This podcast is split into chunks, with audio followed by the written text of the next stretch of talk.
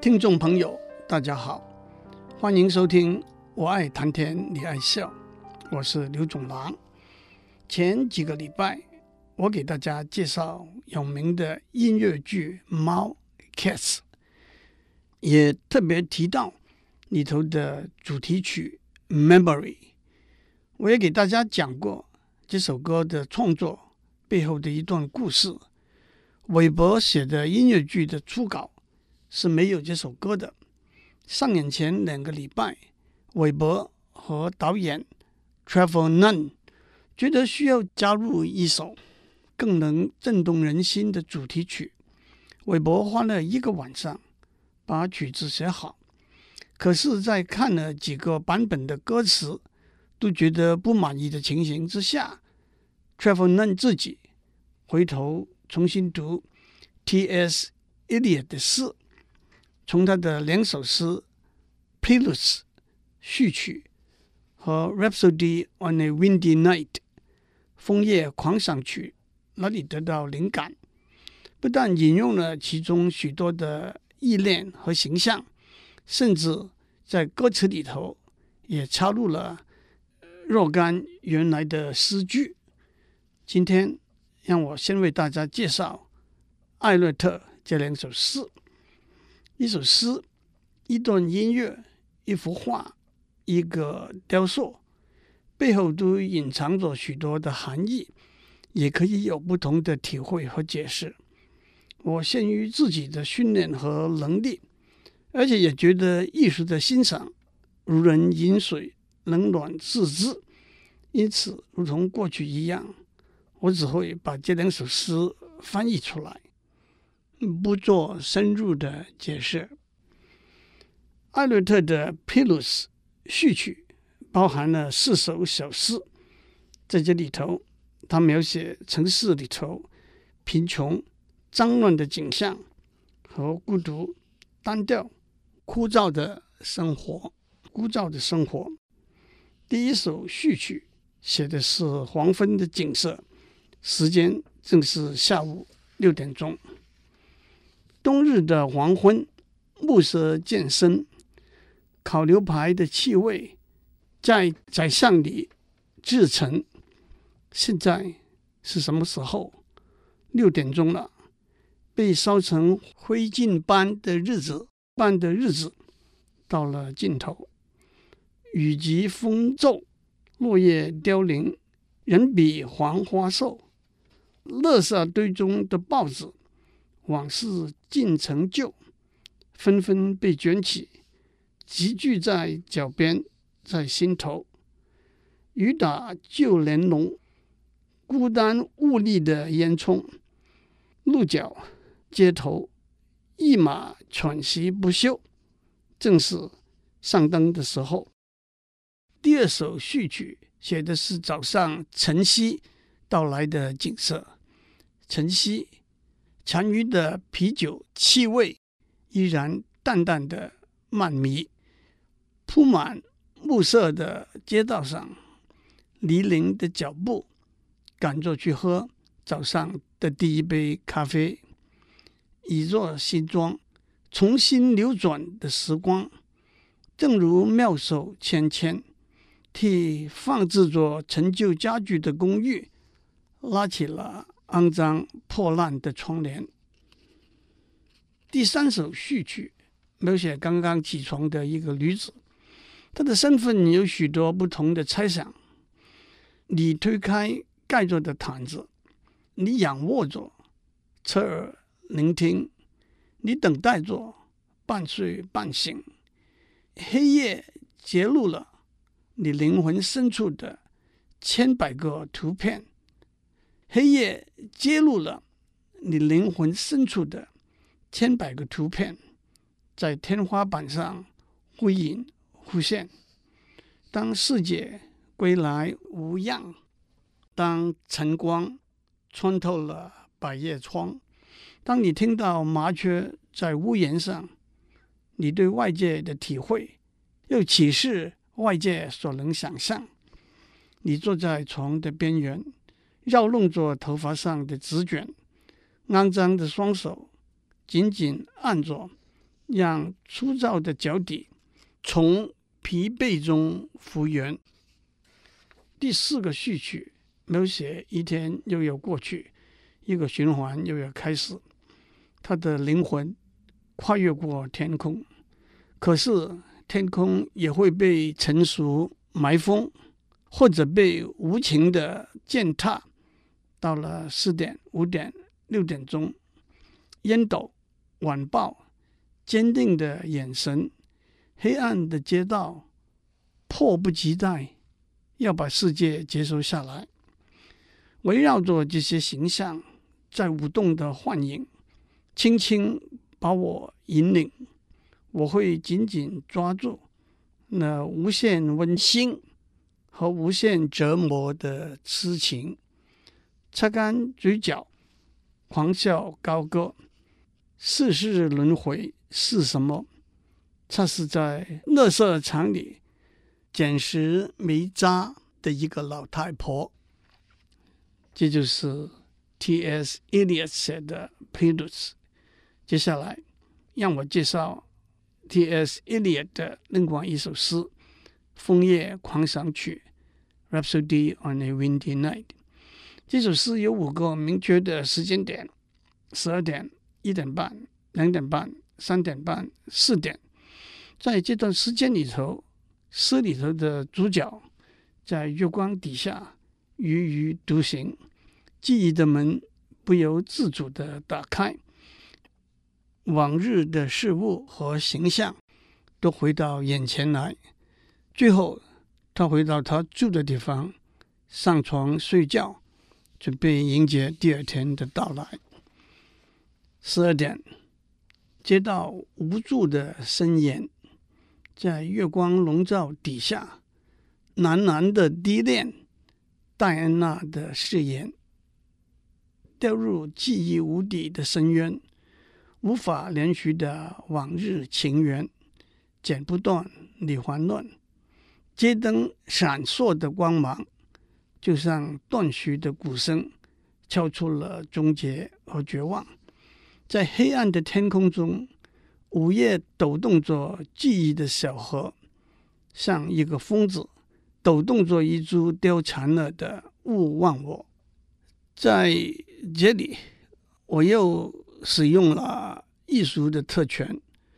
诗的原文 “nuna incantations” 直接的翻译。是月亮的咒语。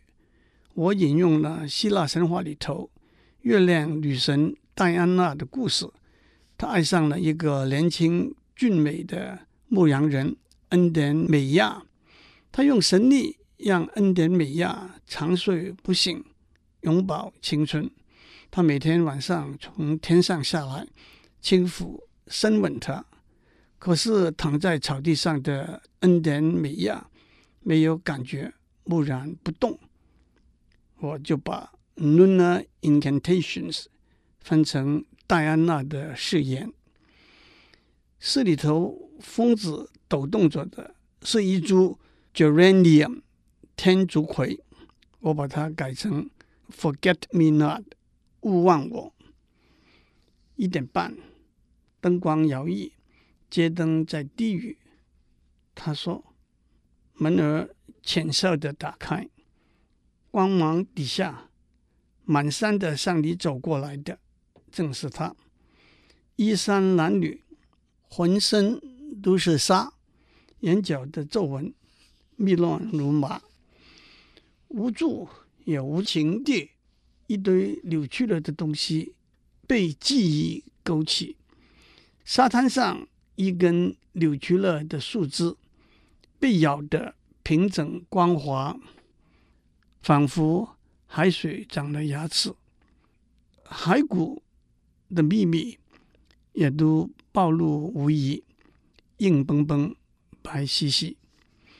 工厂废堆里的一个破弹簧，铁锈依附着外墙中干，脆硬摇摇欲断，不堪再看。接下去。两点半，街灯说：“看到猫儿平躺在阴沟，伸出舌头，一口吞下霉臭的奶油。一个小孩子不由自主地伸出手，捡起来一个玩具。他正在码头边上走。我曾经看过街上许多的眼睛，都想要看到百叶窗后面上了灯的屋子里头的情景。可是，在这个小孩子的眼睛的后面，我什么也看不清。一个下午，池里的一只螃蟹，一只背负着寄生小动物的老螃蟹，它和我对持着一根棍子的两端。接下去，三点半，灯火摇曳，街灯在黑暗中细语，街灯在低哼。看那轮月亮，那轮不知道怨恨的月亮，他无力地眨着一只眼睛，他把笑容送到每一个角落，他把清朝的头发抚平，月儿失去了他的记忆，天花在他的脸上留下了淡淡的痕迹，他捏弄着一朵纸做的玫瑰。散发着泥土和香水的气息，他感到孤单乏力。阵阵飘过他脑海的，是古老的夜的气息。回忆带了回来，是失去阳光、干枯了的天竺葵，裂缝里头的尘土，大街上炒栗子的味道，百叶窗后面。女人的气息，过道里的香烟，酒吧里头散发出来的酒精的气息，酒吧里头散发出来的酒精的气息。街灯告诉他四点钟了，这是门牌号码。记忆，你手上拿着开门的钥匙。楼梯口的小灯散发着微弱的光芒。上楼吧，已经铺好了的床，牙刷也已经准备停当，把鞋子放在门外，睡吧，总得准备明天的到来。刀子最后一次的流转。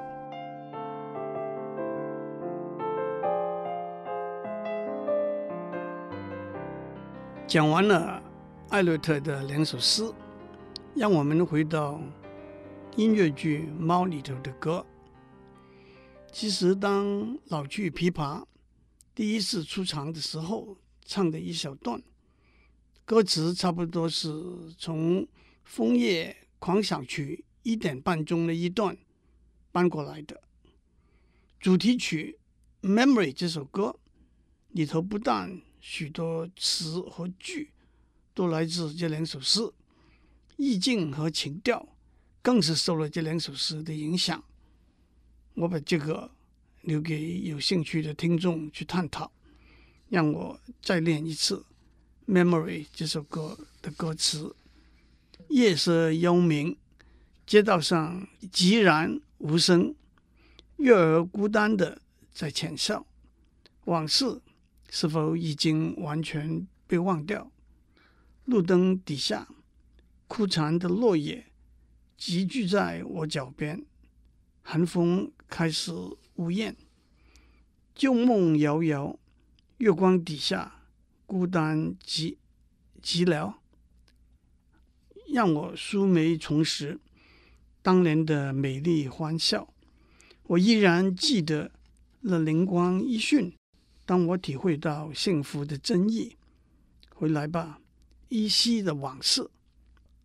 盏盏路灯闪烁着终结的预警，谁在窃窃私语，在默默聆听？灯火明灭，晨曦即将来临。黎明，我必须静待朝阳上升。我要追求全新的生活，我不会屈服收兵。回来吧，伊艾斯。今夜即将成为往事，新的一天马上就要开始。被烧成灰烬般的日子的尽头，清晨寒冷的的霉味里，路灯奄奄一息，又一个长夜将要过去，又一个明天逐步前移。低福我爸让我独自流连在那阳光璀璨的日子的记忆里，是何等容易！但是当你低福着我，你将会体会到幸福的真意。看，新的一天正已经开始。从艾略特的诗谈到韦伯的音乐剧，我们打开了可以往前走的两道门。一道门是古今中外描写月亮的好诗，实在很多，我们可以再多找几首来欣赏。另外一道门是在文学创作里头，意境和词句往往是可以互相套用的。我以前也讲过好几个中文和英文诗词里头的例子，但是我找到的第一个例子却同时满足这两个条件。十六世纪英国诗人 Philip Sidney 有一首非常有名描写月亮的诗。十九世纪英国桂冠诗人 William Wordsworth 也有一首描写月亮的诗，开头的两句是来自 Philip Sidney 的诗。让我为大家念 Philip 心里的事：拖着如此忧伤的步伐，月亮，你如此，你如此荆棘的往天上攀爬，你的脸孔。如此如此苍白无瑕，远在天宫，忙碌的丘比特也正在搭建弯弓。显然的，如果你长久以来懂得爱情的慧眼，可以把爱情看得透，那么体会情人的心境，你也一定能够在你的脸上。我看到爱情的创伤，我亦感同身受。告诉我吧，月亮，我的朋友，在天堂上永恒的爱，是不是因为别无他途可想？美貌是不是和人间的脂粉没有两样？在天堂上，他们是不是渴望听到爱的呼唤，却又嘲笑别人？被困在围城，他们是不是把洁身自守看成无知或无情？让我念十九世纪英国诗人雪莱的一首诗《The Moon》的一段：攀登长空，凝视大地，是不是劳累，让你看来这般苍白凄美？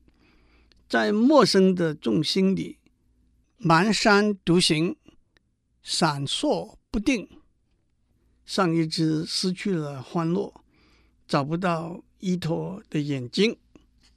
最后，让我们从中国的诗词里头找几个例子，讲风、讲月和别离。李后主的。一首祷念指令是这样的：深院静，小庭空，断续寒簪，断续风。无奈夜长人不寐，数声和月到连侬。还有李白的一首《忆秦娥》：箫声咽。秦娥梦断秦楼月，秦楼月，年年柳色，灞陵伤别。若游原上清秋节，寒阳古道阴沉绝。阴沉绝，西风残照，汉家陵阙。王国维对在人间在人间词话里头说过：“西风残照。”汉家陵阙这八个字，这份落拓不羁、挥洒自在的气象，是没有人及得上的。